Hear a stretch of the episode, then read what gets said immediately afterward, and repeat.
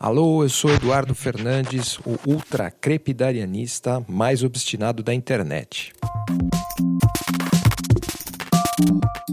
E a gente está lançando uma campanha aqui que tem um objetivo muito nobre, que é beneficiar a mim mesmo. Veja bem, se diz que existe um pequeno grupo de bilionários circulando pelo planeta hoje em dia, em alguns casos até fora dele.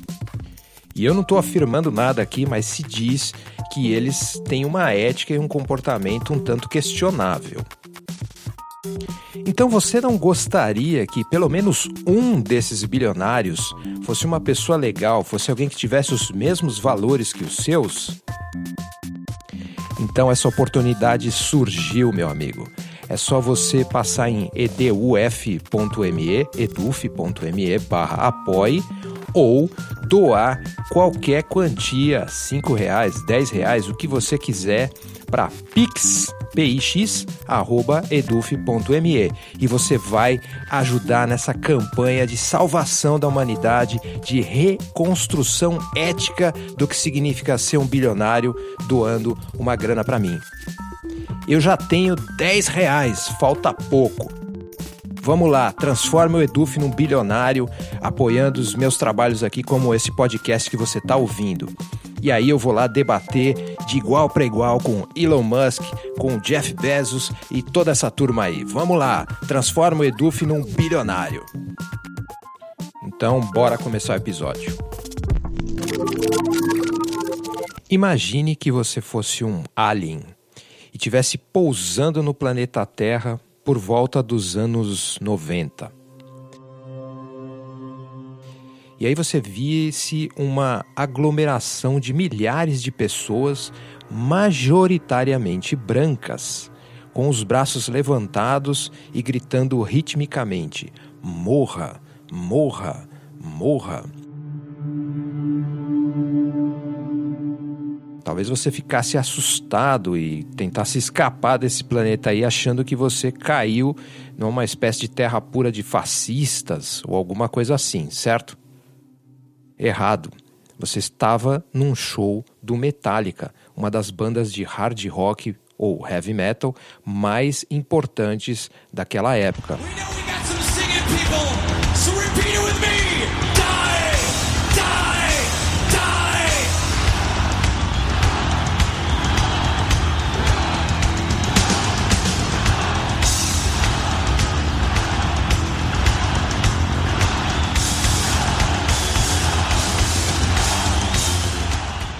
Claro, o Metallica não é uma banda fascista. Só estava ali repetindo clichês temáticos do estilo heavy metal ou do hard rock que vinha ali desde o Black Sabbath, mantendo os temas mais obscuros e tal. Se você pegar os músicos dessa época, eles vão inclusive reclamar que eles não podiam falar de coisas que eram mais sentimentais, porque era um clichê e uma certa patrulha que existia ali no estilo, que você só era true metal, você só era um cara que estava participando do estilo mesmo se você usasse aqueles clichês temáticos.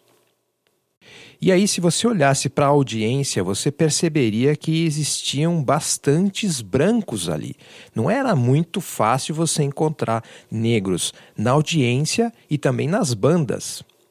E se você olhasse para a história do rock de modo geral, você veria que ela nasceu da música negra e se realimentou da música negra durante toda a sua existência, porém as bandas, de modo geral, eram montadas e mantidas por brancos, falando para brancos, e era até mesmo raro que você visse latinos ou asiáticos e até mesmo mulheres, não só nas bandas, como muitas vezes até nas audiências, nessa época aí, anos 90 e tal.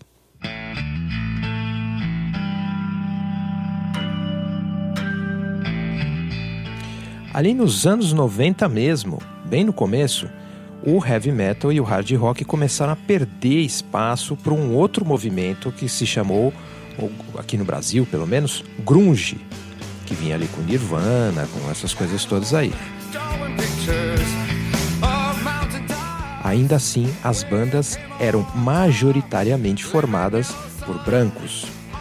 E, em alguns casos, você encontrava mulheres na formação ou até bandas formadas por mulheres, por exemplo, o L7. E tanto no heavy metal quanto no grunge, os temas eram sombrios, as capas, toda aquela visualidade.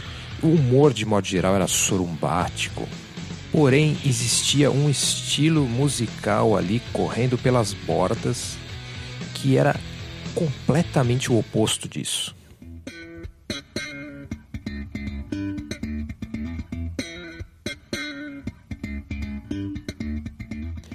Veja bem, ele também tinha uma base no hard rock, no heavy metal. Porém, era uma coisa colorida. Tinha uns neologismos e umas frases e umas coisas meio malucas que remetiam ao mundo dos hippies, que remetiam a um certo humor e que conversava de uma forma muito próxima com a música dos negros, em especial o funk dos anos 70.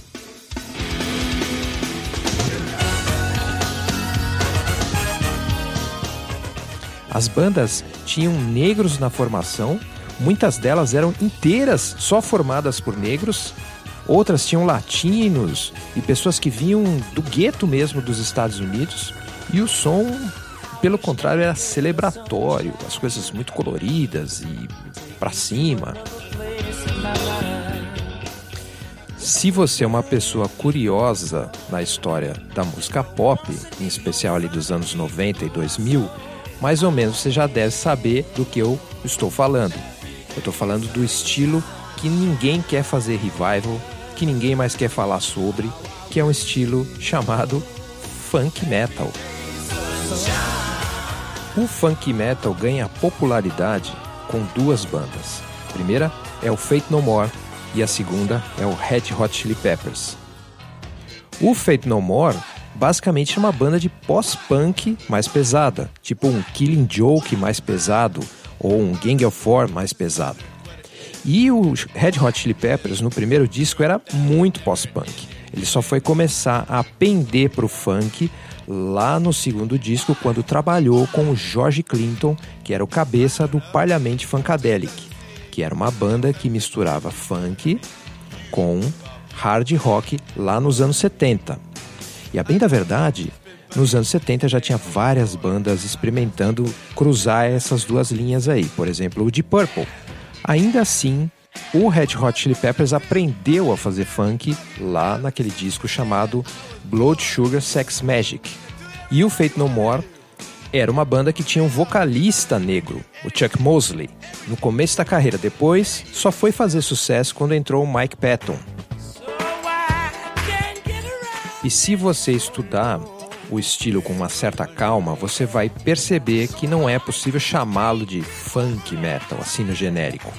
Na verdade, ele foi um estilo de funk que se misturou com o hard rock, que é o estilo do Parliament Funkadelic, que é aquele estilo mais voltado para psicodelia, que tinha bastante slap no, no baixo, que tinha alguns tipos de vocais com algumas harmonias e algumas umas criações e neologismos e certa estética ali que ficou em quase todas as bandas de metal que se aventuraram a misturar é, funk no seu caldeirão ali.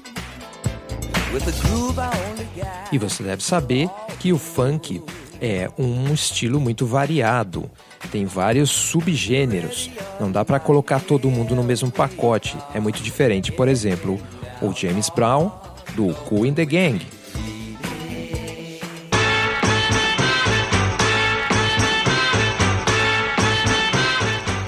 Assim, o funk metal era um estilo de funk. E como funk mesmo, ele não foi um experimento muito bem sucedido. Mas como experimento social, ele foi uma mudança de paradigma até dentro da música pop. Então surgem várias bandas de negros, como por exemplo 24-7 Spies, Living Color, Fishbone, bandas com latinos na formação, tipo o Suicidal Tendencies. Então foi um momento de expansão social, expansão de consciência, expansão temática, uso de outros instrumentos, bandas com maior diversidade. Foi uma mudança de paradigma mesmo dentro do rock.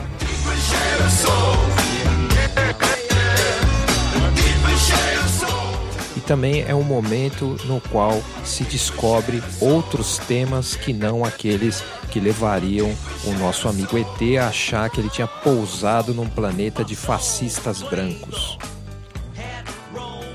E aí você vai encontrar todo tipo de experimento intelectual. Por exemplo, o James Addiction, que ali para a área da criminalidade, ou até brincava com uma coisa meio Bukowski, um meio submundo. Você tinha uma coisa mais hedonista ali, tipo no Infectious Grooves, experimentos com as coisas mais obscuras da cultura pop, tipo filmes B e terror, que era, aparecia muito ali no Mr. Bungle e até mesmo no Fate No More. Até umas conversas mais socialmente engajadas, como por exemplo as que vinham do Fishbone, que tratava muito de racismo, da história do povo americano negro e por aí vai. E daria para falar várias horas sobre o assunto, porque é claro, como todo estilo, ele teve várias diluições e várias bandas fazendo coisas mais legais ou mais queima-filme.